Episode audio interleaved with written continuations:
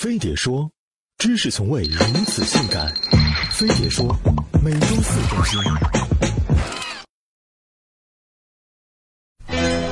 他闻着香，看着美，时而火辣，时而淡雅。他为你一个人服务，也被一群人分享。不是让你满面潮红、口干舌燥，就是让你大汗淋漓、爽到尖叫。事后还会让你身上有它的香水味，出卖你犯下的罪。它就是火锅。在古代，火锅叫古董羹，因食物投入沸水时的咕咚声得名。那时的吃货们想吃火锅，还得用鼎。但不管是一万多年前的陶鼎，还是商周的铜鼎，都气大巨高，煮上一鼎就能喂饱整个屯的人。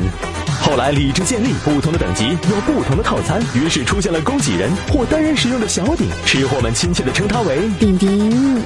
三国时期，魏文帝曹丕在鼎鼎中嵌入隔板，形成五个独立区域，取名五蜀府。每隔加不同的汤料，一锅能尝遍五种味道。到了南宋，煮火锅的单一技法被打破，有了涮，将肉切成薄片，烫熟了蘸酱吃。从此，下至黎民百姓，上至皇亲国戚，都酷爱涮火锅。乾隆爷作为其中的佼佼者，不光自己爱吃，还要推广大家一起吃。只要举办千叟宴，就会用一千五百多个涮肉火锅慰劳五千多位离休老职工。这估计是史上最权威的免费代言人了。清末民初，重庆长江一带的船家们流行用麻辣十足的汤煮下水，不但物美价廉，还驱寒，成了船家经典美食。后来经历滩上、淡上、滩上的发展，在民国十年，重庆有了第一家毛肚火锅店——白乐天。从此以重庆火锅、四川火锅、潮汕火锅为代表的南派三锅，与涮肉火锅、肥牛火锅、肥羊火锅为主的北派三锅，带着一帮兄弟以长江为界，各自发展。现如今，南北两派三十多个分舵，品种不一，口味齐全。重庆火锅麻辣醇香，羊肉涮锅风味别致，菊花暖锅清新淡雅，海鲜火锅食而不腻，还有酸汤鱼火锅、串串火锅、白肉火锅、狗肉火锅、粥底火锅、菌锅火锅、三鲜火锅、巴式火锅、澳门斗楼一品锅等等。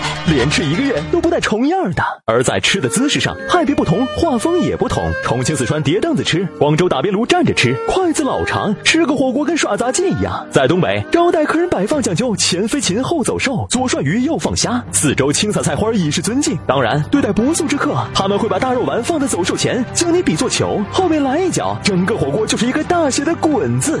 而遇到嗜辣成性的巴蜀人，一旦他们对你说好嘛，又吃鸳鸯锅嘛，那你们基本就有劲了。在口味的选择上，虽然能吃的都涮，能涮的都吃，但北京更喜肥牛，河南独爱羊肉，云南清新菌菇，四川钟情鹅肠，湖南人最重口，爱涮猪脑，重庆则是毛肚、鸭肠都不嫌多，吃完一锅再一锅。但作为天朝的吃货，不仅要能吃爱吃，还要会吃，吃出内涵，吃出高度。涮火锅按照入锅时间长短分为汆、涮、煮三种，分别对应不同的食材：肉片、蔬菜一老，涮内脏、鳝鱼带虫，煮；而毛肚、鸭肠讲究汆，筷子力度不松不紧，十秒之内捞出，方能 Q 爽弹牙。因此民间流传着毛肚汆七上八下，鸭肠滚上三下三的手法。所以你涮的每一片毛肚，吃的每一种火锅，都不是简单的毛肚和火锅，而是历史，是文化，是传承。虽然从南到北，从东到西，火锅的名字不同，味道各异，但吃火锅的目的都是为了让各奔东西的人能有理由聚到一起，在寒冷孤独的冬日，在久别重逢的夜里，无论回家还是是下馆，只要一口锅、一盆火、一群好友、一家人聚在一起，蒸腾的热气、翻滚的汤底、千言万语，都在锅里。红的、素的、咸的、辣的，都往锅里跑。要是觉得不够意思，你再加点料。一锅舌尖有火，咕噜咕噜冒着泡，手里筷子早就等不了。锅里香菜没捞，没捞，没捞，没捞。锅里猪脑没捞，没捞，没捞。锅里羊肉没捞，没捞，没捞，没捞。锅里毛肚没捞，没捞，没捞。他们都老了吧？他们在哪里呀？我们就这样